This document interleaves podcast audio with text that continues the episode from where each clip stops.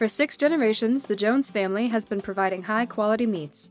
And now, we're providing treats for the best member of your family man's best friend, aka the goodest boys and girls. Jones Natural Chews makes bones and treats that are sure to be savored by your dog and are made from the best natural ingredients available.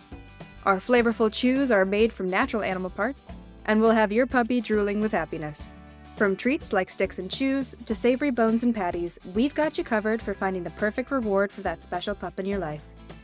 Jones Natural Chews come in all sizes, so make sure to choose the right treat for your pup. And remember, it's important to be supervising your pup when they're enjoying their treats to keep your puppy safe.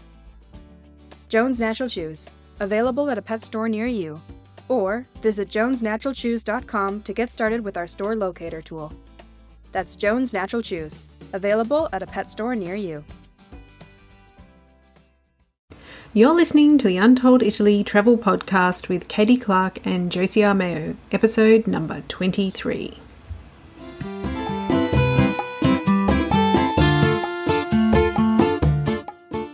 Ciao and benvenuti to Untold Italy. I'm Josie. And I'm Katie, and we're here to help you plan your trip to Italy.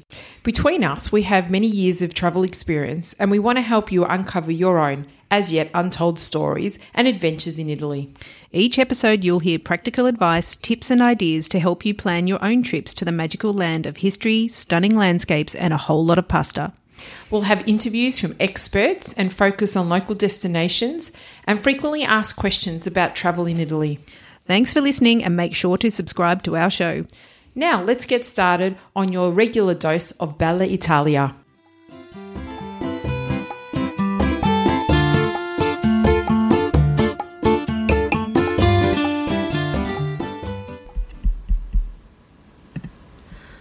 Ciao, dear listeners. Come sta? How are you all going? It's Katie here, and today I want to take a bit of a pause from the places and experience episodes we've been posting lately to give you an update on the situation in Italy and some thoughts on travel there in the coming months. I recorded an episode at the start of the pandemic about managing your planned trips, but so much has changed since then that I thought it was worth updating you, particularly as many people have or had trips planned for summer.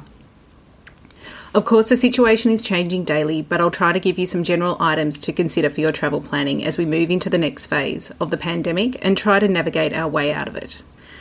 So, to start us off, I'm going to talk about the situation in Italy. And that's the situation in Italy at the end of May. So, I'm recording this on the 28th of May. So, Italy is slowly opening up after a long, long time in lockdown. And this was a lockdown that was much more strict than most of us are experiencing or have experienced. For two months, Italians were not allowed to leave their homes except to get food, medical attention, and to do some short exercise very close to home. And they had to do this alone. They also needed to complete a form to show police if they left their house. So they're really strict conditions, and I think that we're very lucky here in Australia that we haven't had anything um, like that at all. And I can imagine that as things start to open up, people are very, very excited in Italy to keep going out and enjoying their beautiful country. So these days, people are allowed out in their region without permission, and it means now that children can go outside to walk and play. Social distancing is very much in place though, and everyone needs to wear a face mask and socially distance themselves from others, except if they share a home. So, uh, initially, I believe the required social distance is one metre, which is roughly a yard or 3.28 feet. So, apart from that, schools are going to be closed until the new school year in September, but some beaches are starting to open for the summer season. So, you can see that it's a very gradual opening and there's not a rush because there's obviously the threat of the virus returning. So now, in early June, many Italians are going to be able to travel between regions without a permit. However, there still may be some restrictions imposed by some of the regions, particularly those worst hit by the coronavirus. In particular, I think we're looking at areas like around Milan where they're still seeing quite a few cases. And so, yes, it's it's a slow opening and a gradual and a somewhat disjointed opening. Now, at this time, travel from within Europe will be possible without having to complete the 14 day quarantine on arrival, and there is talk that that quarantine condition will be removed for countries outside Europe later in June. This is the latest information and it could change at any time, so it's good to keep an eye on the latest developments. We can do that in our Facebook group, our online community, Italy Travel Planning, which many of you are a part of already. So, speaking to friends in Italy, while the changes are very welcome and they're so loving catching up with their family and friends, they also bring with them frustration and fears. For many of our friends in the tourism sector, which Italy relies on so much, businesses are very frustrated that the op- openings aren't happening fast enough to save them from ruin, but they're also fearful that the virus will re emerge and they'll need to go back into lockdown. And of course, another lockdown would have a devastating impact on the economy and the psyche of this amazing nation that's been rocked to its core by the pandemic.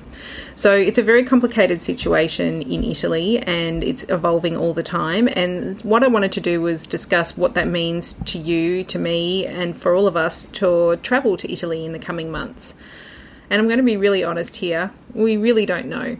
It's very complicated and it depends on where you're coming from and what you plan to do in Italy. There's been a lot of excitement around Italy reopening to visitors, but we need to consider a few other factors. So, the very first thing that you must do is to check your own country travel advisories that, as we have seen, are subject to change at a moment's notice. So, for myself, travelling from Australia, in Australia, what the government here has decided to do is that Australians may only leave the country with written consent from our government.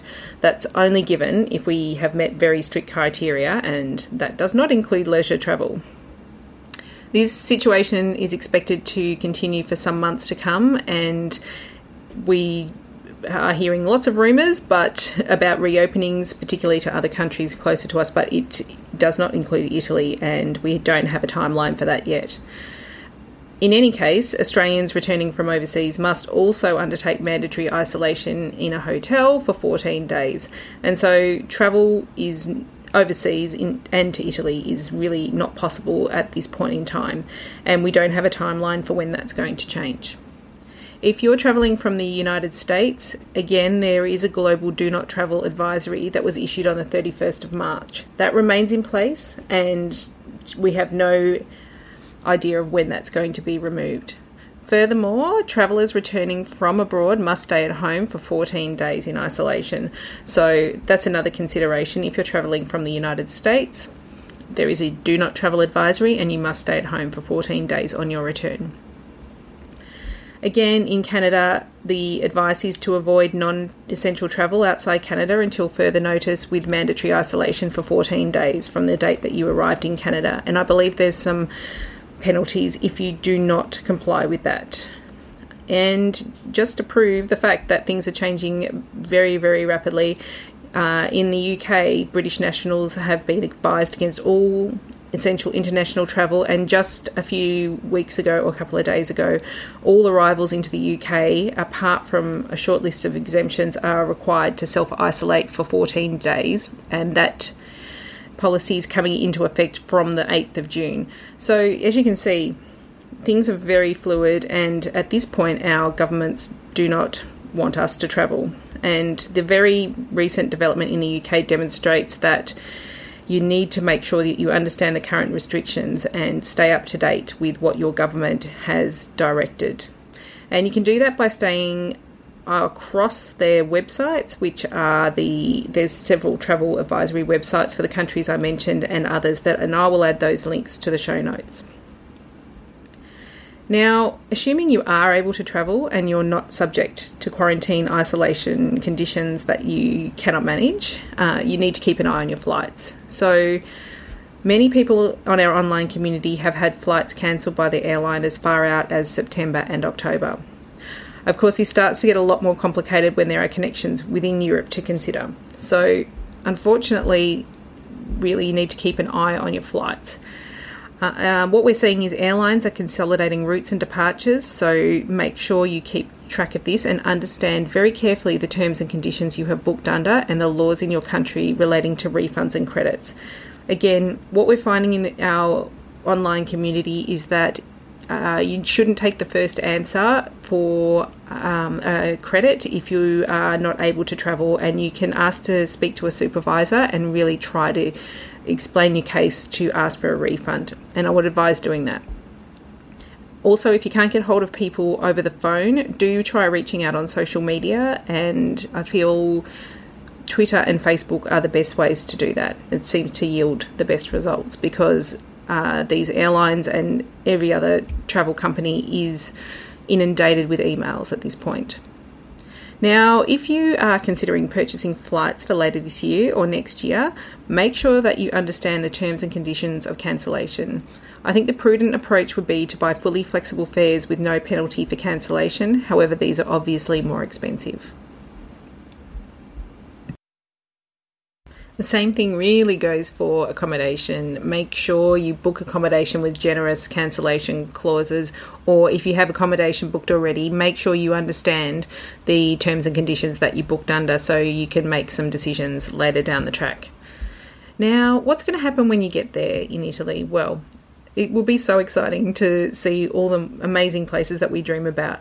However, we need to know a few things. So, over the coming weeks, we're going to see major sites reopen around Italy, such as the Colosseum, the Vatican Museums, the Duomo in Florence, but they're going to have restrictions on how you will be able to visit. Now, I think some of these changes are well overdue, particularly the ones that address crowding and over subscription to capacity because some of them are just too packed. But otherwise, other things that you need to consider require a little bit of forward planning. Now, for any museum, and that includes the Colosseum and the Vatican Museums, you must book in advance and online.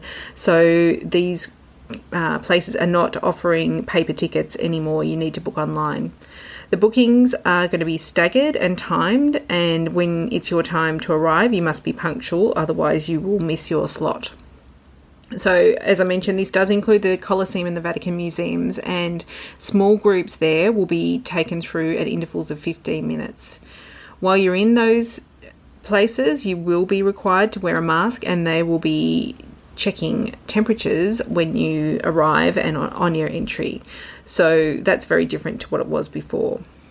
You also might like to note that at this time, the most of the underground sites, such as the Domus Aurea, the catacombs, and St. Peter's Tomb, are remain closed uh, up to this moment. Now, apart from the other sites, there are some other requirements that you need to be aware of. So, if you want to visit a restaurant, you need to book in advance, and you must wear a mask inside shops and museums. Now, I've seen a little bit of conversation about how people's opinions on how effective masks are and those type of things, but the fact is that if you go to Italy, these are requirements and you're going to need to comply with them. So, yeah, it's a good idea to understand what the requirements are as you're going, but at this stage, indoors and in museums and churches and restaurants, you will need to wear a mask and you will likely be checked, your, your temperature will be checked. The trains are also op- operating at only one third capacity, so that means that they're only selling one third of the tickets that they normally would for the trains on Trenitalia. So that means that the carriages will be a lot more empty, but it also means there may be some challenges getting onto scheduled trains. But I guess we'll know more about that in the coming weeks when Italians are able to travel within the regions themselves.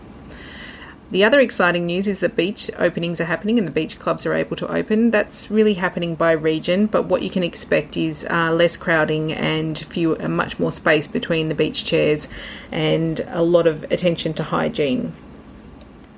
Now, I also wanted to address travel insurance and this is a tricky topic, especially given all of our recent experience where many of us discovered that very quickly that our insurance did not cover travel costs such as cancellations and health issues that arise from pandemics. So, at the time of recording this episode in late May 2020, most insurance companies are not selling policies for international travel, and even fewer will cover costs related to COVID 19. So, what that means is everyone needs to make their own assessment as to whether they purchase travel insurance. But for me and my family, it's essential for any trip that we do abroad. So, personally, we don't buy travel insurance to cover cancellations or loss of items as the main reason for buying the health insurance. This is because we generally purchase flights and accommodation with generous cancellation clauses, and the cover is usually included in the package that we buy, but it's not the main reason why we buy the insurance. So, the primary reason that we have travel insurance is to cover medical treatment costs should we fall ill or have an accident. So, this would include repatriation costs if we needed to be flown home. Now, the cost of these items can run into many tens of thousands of dollars, and it's an impact that will be financially devastating to our family. And so, to mitigate that risk, we purchase travel insurance. So, at this point, we can't buy travel insurance uh, to cover any leisure trips abroad. So for me, that being a, is a deal breaker. So until we're able to buy travel insurance that will cover medical issues and repatriation, if that were to happen, then we won't be traveling. So I want to make sure that we are covered for those costs um, if we're traveling. But everyone is different. And everyone needs to make their own assessment of risk. And personally, I wouldn't travel without health insurance or travel health insurance and repatriation, but each to their own. And a lot of this is really so personal and it comes down, apart from all the practical considerations that we've discussed here, then it also comes down to how you feel. And you should really check in with yourself to find out how you feel about travel in the short to medium term. If you really want to go to Italy like I do, there's a few other things to consider. So for me, I'm going to be checking in with my physical and mental health. And I think everyone should do the same. So you need to think about whether you're going to enjoy yourself with the current restrictions in place. Now, everyone is different, everyone's situations is different. Millions of people across the world are used to wearing face masks and practicing social distancing. Um, unfortunately, they've had prior experience with infectious diseases like we're experiencing now. But for many of us, this is really new and uncomfortable. And I also think that if you're going to be worried, then you really should assess your options. Being anxious is not how you want to remember your dream vacation. But you know yourself best. And what I can tell you is that you will be so welcome in Italy as soon as it is safe to travel and you feel comfortable. People there just want to see you, uh, want to see you enjoying the sights and having a wonderful time enjoying their beautiful com- country. And you know what? It's going to be amazing, as it always is. So, I hope you found this episode useful. As I said before, and I keep saying, things are changing quickly, but I guess the main principles remain the same if you plan to travel. You need to understand your country's travel advisory and know what that means for you. You should keep an eye on flight cancellations and changes as this is a really fast moving situation. Do stay up to date with the restrictions within Italy and how this could affect your travel plans. And make sure you understand your travel insurance policy, and if you choose to travel without cover, you should know the risks of doing so. Now, the last thing and I think it's probably the most important. As I mentioned before, check in with your own feelings and thoughts about the situation. Some people will be ready to travel before others for a wide variety of reasons, and that's okay. You need to do what's right for you. One thing is for sure this pandemic has shaken us, and I don't know about you, but I really need a vacation, and I can't think of a better place to have one than in Italy. I'll be jumping on a plane as soon as I possibly can and heading straight to the nearest piazza for a cappuccino, some people watching, and checking in with my gratitude that I live in an incredible world where we are able to do such things. For now, uh, on Untold Italy and on the Italy Travel Planning Group, we'll continue to share and create content such as podcasts and articles to inspire your trips and help you plan for them in the future. If you want to stay up to date with the latest happenings in Italy, you'll find them on the Italy Travel Planning community on Facebook. But for now, stay safe and keep dreaming of Italy. Ciao for now.